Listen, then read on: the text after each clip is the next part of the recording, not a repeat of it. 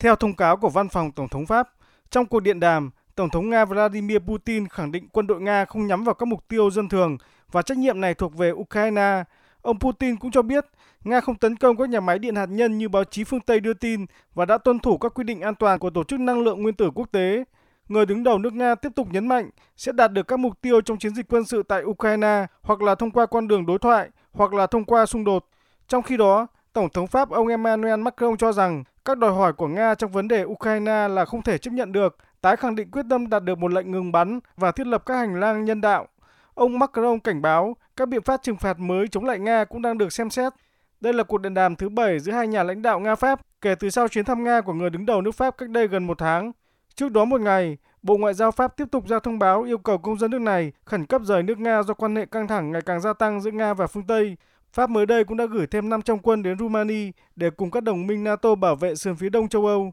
Bộ trưởng quân đội Pháp bà Florent Parly và tham mưu trưởng quân đội Pháp tướng Thierry Bicha hôm qua cũng đã đến Rumani thăm lực lượng quân đội Pháp đồn trú tại một căn cứ thuộc thành phố Constana nằm bên bờ biển đen và cách biên giới với Ukraine 200 km. Euh, một lực lượng liên quân Pháp, Bỉ, Rumani sẽ được thành lập để thực hiện nhiệm vụ phòng thủ, đồng thời minh chứng cho sự đoàn kết và quyết tâm bảo vệ lãnh thổ của châu Âu. Euh, Chủ tịch Hội đồng châu Âu ông Charles Michel hôm qua cũng cho biết Liên minh châu Âu sẽ sử dụng tất cả các biện pháp để không xảy ra chiến tranh với nước Nga. Chiến lược của Liên minh châu Âu là gia tăng dần các biện pháp trừng phạt nặng và chưa từng có để làm suy yếu nước Nga, đồng thời vẫn duy trì kênh đối thoại, dù về ngắn hạn khó mang lại kết quả.